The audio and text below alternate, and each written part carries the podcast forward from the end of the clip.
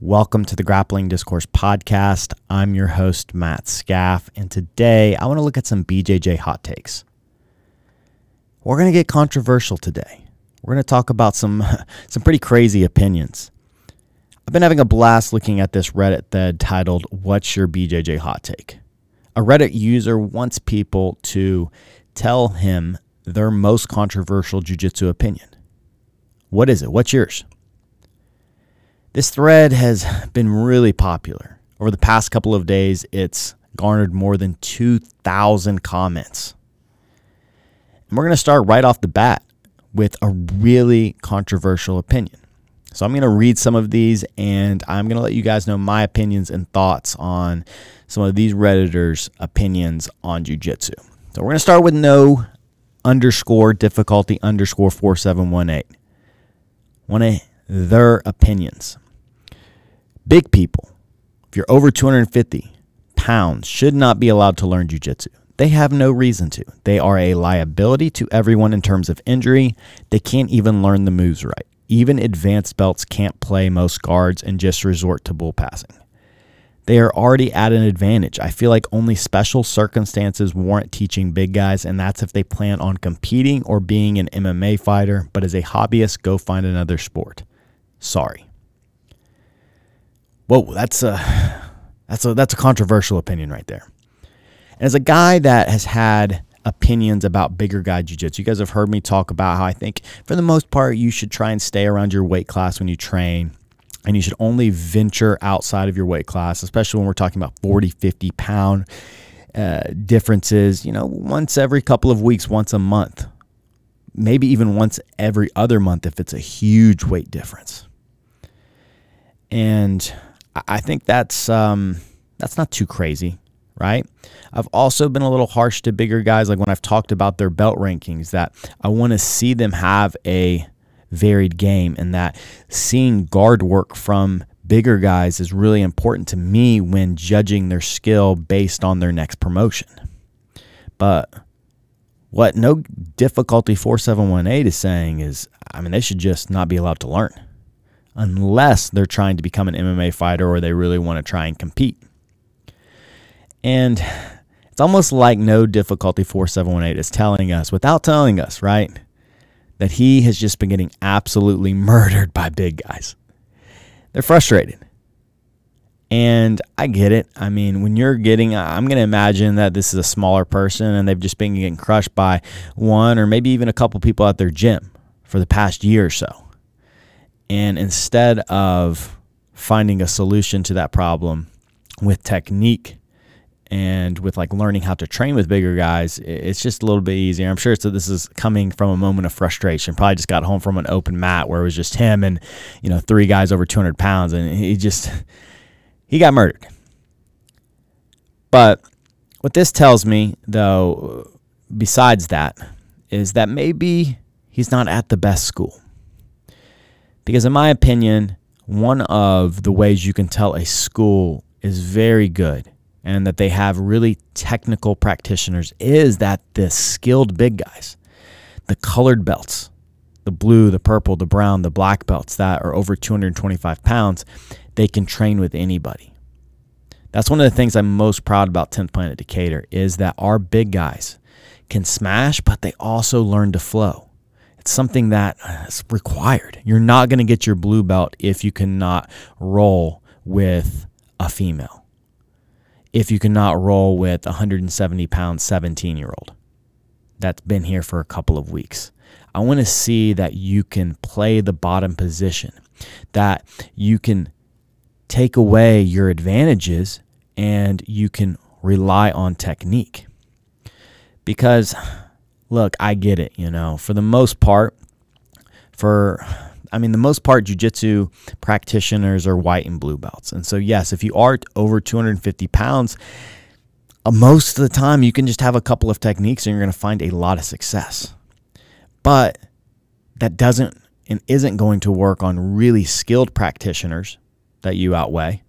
So if we're talking about really skilled purple, brown, and black belts, then you know your bullfighter pass it's not going to work. It's just not. If you only have one pass, it's not going to work. if all you're doing is, you know, oh, I'm going to pass to side control in Americana, that's not going to work on skilled guys, but it's going to work on the majority of people. To me, I'm looking at when I go to a school, again, how do big people train? I'm always super impressed when I see big guys that can train with everybody.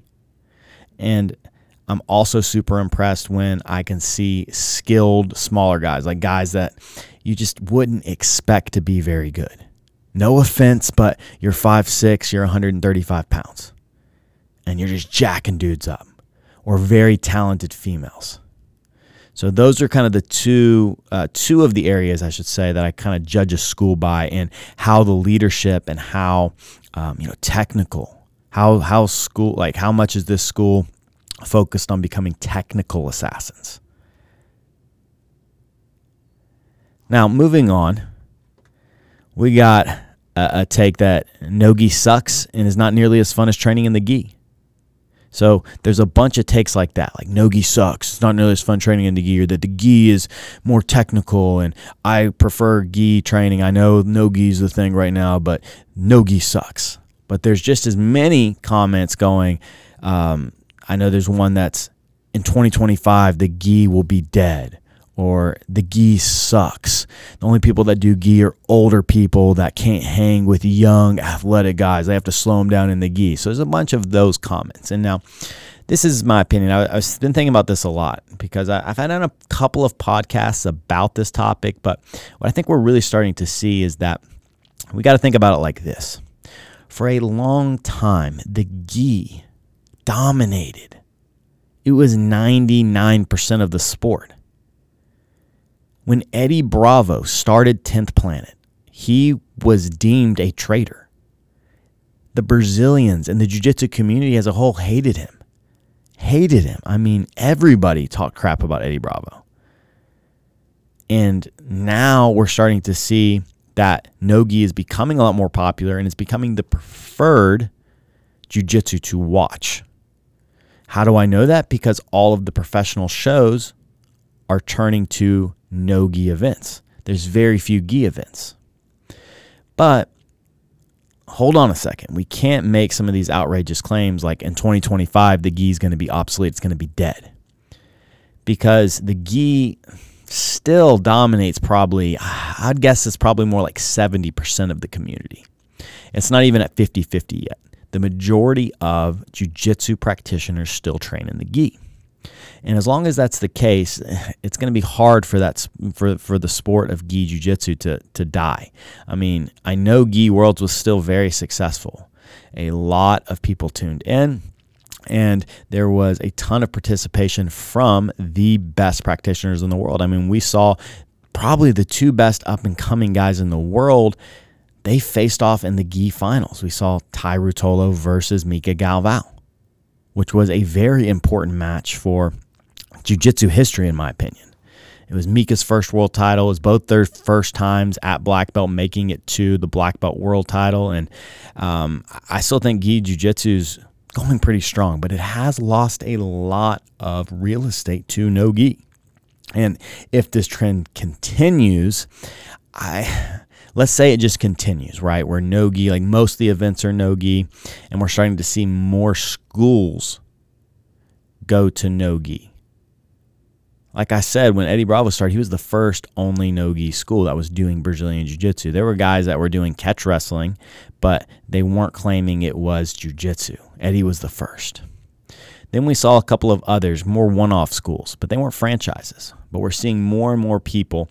I was just watching, um, I think it was it Polaris or it was one of the UK-based shows, and they had a black belt competing on there who just opened up a school a year ago, and it's only no gi zero affiliation with 10th Planet, but he focuses on no gi.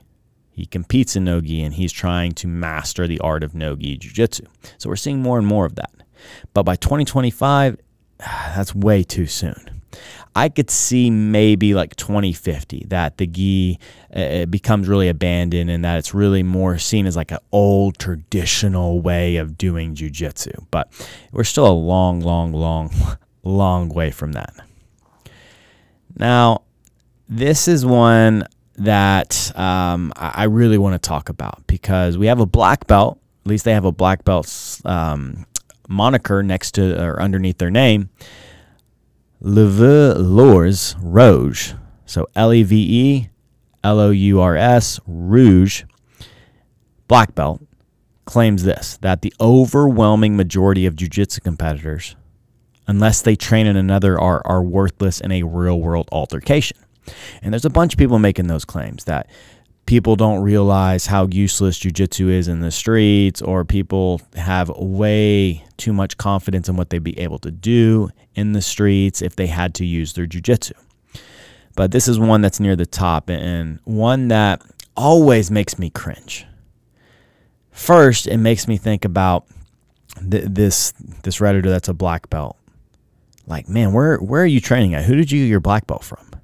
I cannot imagine getting my black belt in jujitsu or even another martial art and not feeling like other people, like people that uh, train the same art that I do, that they couldn't handle themselves in a real world altercation. That if it came to hand to hand combat, that people that train the art that I just spent years trying to attain a black belt from, that ah, they'd be worthless. That's just insane to me. It also makes me question how much live training is done at this person's gym. What is the level like? Because I know so many people and I've seen so many people and I've heard so many stories of white and blue belts being able to handle themselves in real world altercations. People that are not just jujitsu competitors, they're just average Joes that had to use their jujitsu in real world altercations. And they have zero issue. They always talk about how their training just kicks in how they hit that takedown that they learned a few months ago in class and how they control the person and then they're able to get the choke or they're just they're able to handle the situation. And it's just shocking to me how many people in jiu-jitsu have this this this theory or this uh, this opinion, I should say, that oh man, in a street fight, like most jiu-jitsu people would get jacked up, especially the competitors. I'm like, no, the competitors are the ones that are going to have the easiest time. The guys that are training every single day and doing live training and then going out there and putting it on the line uh, and going against other people that are trying to not let them win, those are the people that are going to have the easiest time in a real world altercation. Now, I'm not saying that if you train jujitsu, you're going to be able to stop a terrorist attack. Like, yeah, if the person has a machine gun, like, that's a whole nother argument. But just man, I don't know if you showed up to a gas station and there was a 200 pound guy that was, um, you know, bothering a girl and assaulting a girl, like, dude, you would not want to step in because you wouldn't be able to handle what was about to happen. Like, nah, dude, I'd put all of our blue belts in that situation, and I'm confident that all of them would easily be able to handle that situation there's just way too much evidence out there. I'm not just saying like there's too much evidence out there. You can go read stories. I just read a story the other day about a blue belt that stopped a robbery. He used jujitsu. There was that story about the black belt that was, um, I think he was just like an average Joe black belt, trains a couple times a week. He used the gift wrap position. My mom sent me the article and she's like, What's the gift wrap? And I was trying to explain to her that's a control position. Jiu-jitsu is the best one on one self defense system there is. It has been and always will be. If you're training at a worthwhile school, if you're training at a legit school, you are going to be able to handle a one on one altercation. I get it. People all the time be like, well, what if there are five buddies come? I'm not saying, look, how many martial arts out there can people fight six dudes? This isn't this isn't make believe time. I'm not talking about rush hour. We got Jackie Chan and and Chris Tucker fighting back to back against like 50 dudes. That's a movie. I'm talking about actual combat, real world 1v1 jiu-jitsu is king. I don't know how many more times and what else jiu-jitsu has to do to prove that it's king. If you need more evidence, like I don't know what to tell you.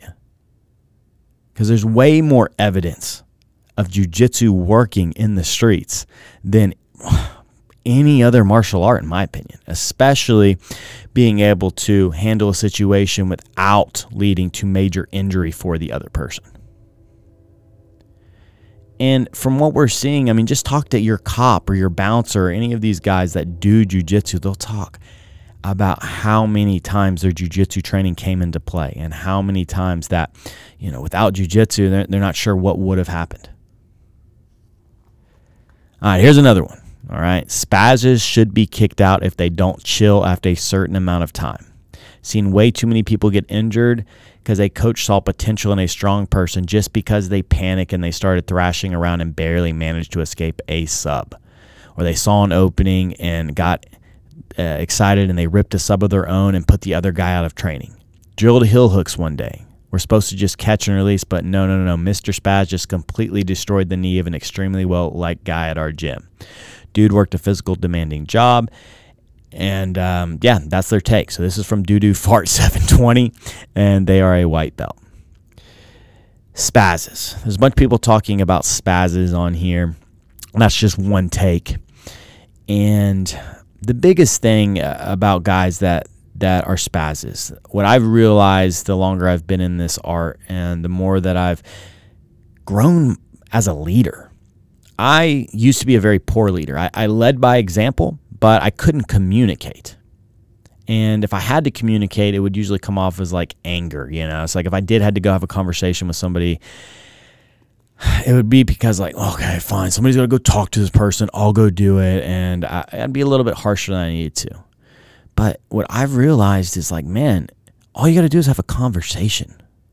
Most people, 99.9% of people, if you have a couple of conversations with them, they will change the way they train.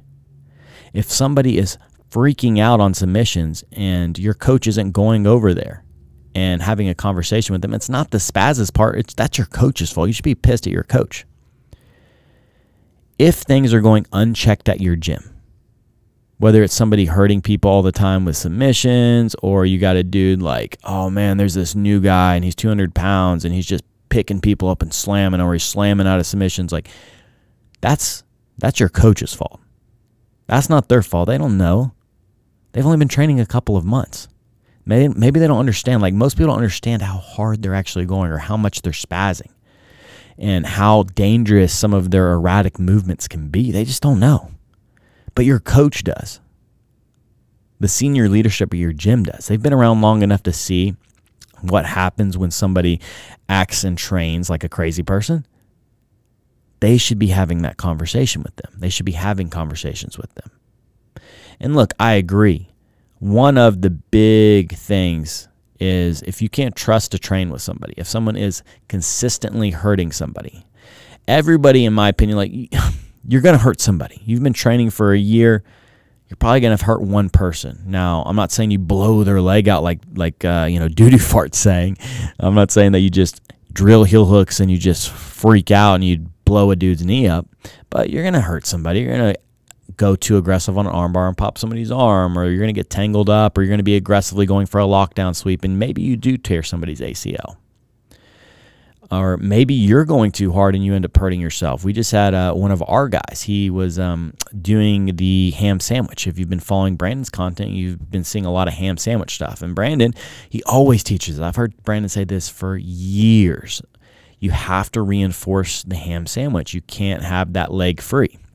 If you don't know what I'm talking about, just check out Brandon's got a bunch of stuff on his YouTube and his paid website.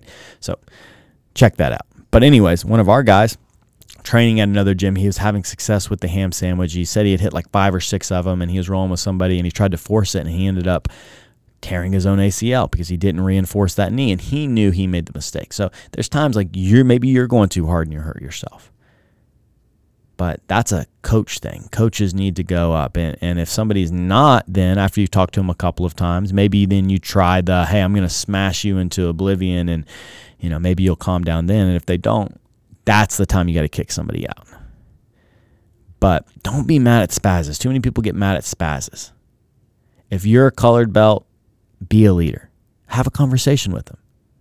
If you don't feel comfortable, talk to who are the leaders at your school. Talk to them and if they don't think it's a problem, maybe it's just you. Maybe they're not being a spaz. Maybe maybe your technique's just not good enough to to stop them from you being athletic or being explosive. Because I do see that sometimes. You know, there was times um, if I'm being honest, when I was a per- blue and purple belt, especially, I mean, I just wasn't good enough to handle really athletic people all the time. Like, yeah, I would tap them out, but I couldn't stop them from exploding out. I remember I was, um, I used to be scared to death to go to mount because I always felt so stupid because I'd mount like a really explosive guy and they would just bridge me over and I'd feel so dumb. Like, oh my gosh, I can't believe I just got bridge and rolled by a six month white belt. And I'd be like, in my mind, I would blame, like, oh, well, they're just spazzing out. They're freaking out because I mounted them. It's like, no, dude, my technique wasn't good enough to stop their explosive movement. That's on me. And people sometimes use that word spaz because they're like, oh, so and so just spazzed out of my arm, but I didn't want to break their arm. Like, no, dude, like, they just rather explosively, they escaped your armbar or yeah, the posture that they did, you tried to triangle them, and the posture that they provided was it was just strong. It was explosive. Doesn't mean it was spazzy. Spazziness to me is really defined by errant knees and elbows. If somebody's like consistently kneeing and elbowing me to the body, to the head, like that's when I'm like, dude, you gotta chill out. But just because you're, you know, trying to bench press me off of you and you're trying to do aggressive and, and explosive um, you know, hip movements like you're trying to bridge and roll, or you're just trying to bridge aggressively and get to your knees or get back to your feet. Like, I, I, mean, that's that's just being explosive and trying to be an athlete, not necessarily spazzy. What else do we got? We've got no music during training, and a lot of people agree. They're like, no, I strongly agree with you. No music during training. A lot of people agree. This is a tricky one. At our gym, typically the senior belts, basically me, Brandon, we have control of the radio. And I know there's times people hate the music I put on. Tough this is one of those where it just sucks to be in the passenger seat, right? Whoever's driving the car, they get to put the music on. They get to put that book that you don't want to listen to. They get to put on the Celine Dion CD or the Backstreet Boys or the 50 Cent or whatever they want to. And the same thing goes for the Jiu Jitsu gym. Some people like Hawaiian reggae or they like jazz or whatever. There's been so many times that Brandon's played music that I hated, but tough luck. Tough luck. There's been tons of times, like I said, I've played music. I mean, there was times I was playing like classical music to train to, and I know dudes just hated it. They probably thought it was the cringiest thing in the world. But I don't know. There was a period of time I thought it was cool to train to classical music. I thought it like really helped me get my flow, and it helped me to remain calm and to really um, try and rely more on technique rather than my my young physical attributes to try and win. And so I'd make guys listen to classical music. I do think you should experiment with a, a bit of everything. And I'll kind of joke with guys. I'm like, you should be able to train to anything. No music, rap music, Taylor Swift, the Backstreet Boys, Pearl Jam, the Rolling Stones, ACDC. You should be able to train to everything. You should be able to get out in front and do, you know, hey, the whole gym's watching you. You got to roll. We're going to do mock tournament. I think you should be able to train in a bunch of different scenarios. And yeah, I do something think sometimes like, yeah, the music needs to be turned off. In extreme cases, I think if you're dealing with high level athletes, there's times that you know they need to get used to not training and, and uh, especially like doing some harder rounds without music because they're going to be competing without music. And I don't know how much that helps, right? But you'll listen to people talking sports science. So, like, you need to emulate game day. And if game day there's no music, then you need to train with no music. So, I don't know. I get it. Another one Playboy Kappa says if you don't train MMA or kickboxing, stop calling it sparring. If you have a BJJ match, do not say you have a fight. This is one of the most uh, one of the most talked about annoyances. Um, you know, some people are really annoyed by jujitsu people calling jujitsu a fight. And here's what I've got to say: If boxing's a fight, then jujitsu's a fight. You can get seriously injured doing jujitsu. I've heard a lot of MMA guys talk about how jujitsu and wrestling is the most dangerous thing that they do. That's like where all their injuries happen. Whether it's somebody going aggressively on a submission or during some type of crazy scramble, their legs get caught up or they fall funny on their shoulder. But that's where the majority of the injuries happen during camp. If you've ever been to a jiu-jitsu tournament, you've seen somebody get blown up. Somebody get just absolutely blown up and injured severely. So I don't get it. I don't understand why you can't call it a fight because there are extreme consequences. If you do not tap to a choke, you are getting put to sleep. That is as close to simulating de- death as there is. Is cutting off somebody's carotid so their brain doesn't get oxygen and they fall asleep. So look, it's a fight. All right. I know there's uh, like MMA guys that just hate. They're like, look, jiu-jitsu guys are pansies. Like if they wanted to, if you want to do a fight, do MMA. But I'm like, dude, chill out. Cool it with the, like the aggro aggression thing. Chill out. All right. I'm just saying that there are extreme consequences to competing in jiu-jitsu. Now, I'm more annoyed not by the fight thing, but by the super fight thing. Everybody wants to call their one-off matches super fights, and now it's kind of become the the term um, that everybody uses in the sport to describe like when two blue belts have a match at an event, like oh yeah, this is a blue belt super fight. But super fight that drives me crazy. To me, it should just be a match or a fight, or you know, hey, we're having this this blue belt title match. If that's the title match for the promotion, that's fine. But super fight should only be for the biggest matches. Gordon Ryan's getting ready to fight Felipe Pena. That is a super fight. But Joe from your gym who's getting ready to fight Luke from another gym, and they're both purple belts, that is not a super fight. If we're not looking at the main event of a card, like I have no issue with calling like main event super fights, even if it's just your local black belts. But we gotta stop calling blue and purple belt matches super fights. So that's one I'm in agreement with. But the whole fighting thing, like, no. Jiu jitsu, there are tons of people that have been absolutely their life's changed because of not tapping to a submission or getting taken down and you know their shoulder separated or they end up tearing you know whatever. There's consequences to jiu-jitsu. And that to me warrants it to be called like hey if you want to call it a fight call it a fight. Let's see here. Is there anything else i want to talk about?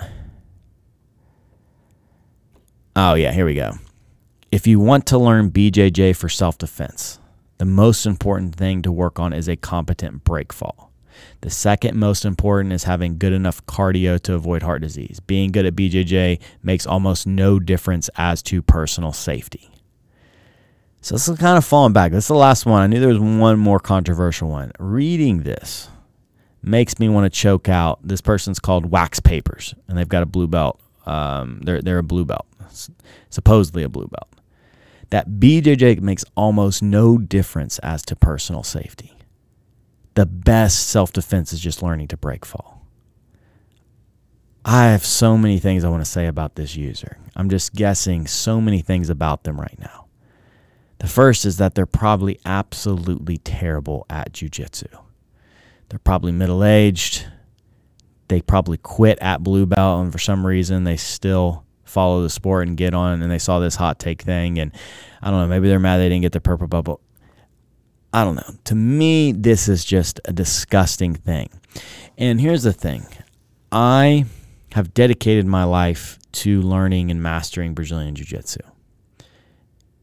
It does get a little personal to me when I see people say this about the art that I am, you know, trying to become a master of, that I've dedicated my life to.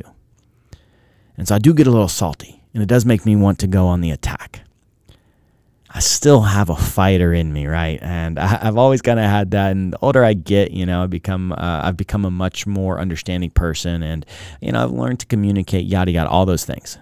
But comments like these, like man, it makes me want to really show them like what BJJ looks like, what real BJJ looks like, because obviously there's just no way they're doing the same art that I'm doing. BJJ makes almost no difference as to personal safety? What? I mean, then that just, I'm like pulling my hair right now. I cannot believe somebody would say that. Cannot believe it. So, I, I don't know what else to say about that one. If you think that Brazilian Jiu Jitsu isn't going to help you and that you're just doing it to avoid heart disease, you're training at a shitty gym. This weekend, I guess it's actually next week. I was going to say this weekend is Gordon Ryan versus Pedro Marinho, but I think it's next Wednesday. It's the f- July 14th, I think. Today's the 8th. So maybe it's next Thursday. I don't know. Anyways, next week, Pedro Marinho versus Gordon Ryan. I believe also the Who's Next finale is um, taking place. So I'm going to make picks real quick. Gordon Ryan's going to kill Pedro Marinho. I think Gordon Ryan's going to do whatever he wants to Pedro. Now, Pedro's only chance is staying on the outside and using his explosive wrestling to try and get a decision. Pedro's looked really good, but I just can't fathom a world where he can submit Gordon Ryan. Pedro against Craig Jones was a terrible match, right? Craig Jones didn't want to pull. Pedro didn't want to commit to a takedown. When Craig did pull, I will give this to Pedro. He did pass Craig's guard. I believe he used a reverse body lock. He passed Craig Craig's guard for like 30 seconds, maybe even a minute, but Craig recovered, then stood back up, and it was enough to get Pedro the 205 title. But he's going up he's facing a much bigger Gordon Ryan, a very motivated Gordon Ryan, and I think Gordon's going to submit him. And uh, I'm interested to see what's in the envelope. It's funny. I, I'm starting to find a, a lot of uh, interest in like Gordon, like what's Gordon going to write in that envelope? Because Gordon says he's going to post an envelope. Uh, give I should say the announcers an envelope, and I, I am really hoping like last time it was something like I know you're watching Andre, like eh, that was kind of lame. Nothing is more badass then calling your submission before the match against another high level guy and hitting it. When he did that and he called the triangle choke and hit that on Wagner Rocha, that was uh, one of the most impressive things I've ever seen. But I really want to look at the final, like who's going to win that who's next contract. So we've got Kyle Chambers. He will be going against Isaac Michelle from B team. So we got 10th Planet versus B team. Both guys made it to the finals, and only one will be crowned the Who's Next champion. They will be given a either three or five fight contract by Flow. I have been so impressed by Isaac Michelle lately. I think it's going to be very tough. Kyle Chambers, especially in that match against Andrew Tackett, like he's shown, like when I watch Kyle's matches, he's three things he's really, really good at. Defensively, he is very good. 10th Planet guys spend a lot of time in the dead zone positions. And I know, like, if Isaac takes um, Kyle Chambers back or he puts him in the armbar position or any type of leg lock, like Kyle is going to be defensively very, very good. Kyle is very flexible. He's got unorthodox entries and he favors the legs. He's very good at leg locks and he's got a really good closed guard. People don't ever talk about that when they talk about Kyle Chambers, but he's got a good closed guard. He's got a good rubber guard and he's very dangerous from there. But I really think Isaac's going to take it to him. I have Isaac winning this one by submission. Um, I just think Isaac of all the guys I've been watching the past year, Isaac has made tons and tons of progress. He looks. Um, I, am really interested to see Isaac at ADCC. I, I, think he's a guy that could shock some people, and I think he could medal at ADCC in that under 88 kilogram division. He switched with Craig Jones, so Craig's going to be in the 99, and Isaac and his teammate J Rod will be in the 88. But I like, man, I like Isaac Michelle. I think Isaac Michelle is a dark horse, too. Knew very well at ADCC, and I think he's going to end up beating Kyle Chambers, and he's going to be the next uh, the Who's Next champion. Until next time, guys, I love and appreciate uh, appreciate you as always. Have a great weekend. Peace.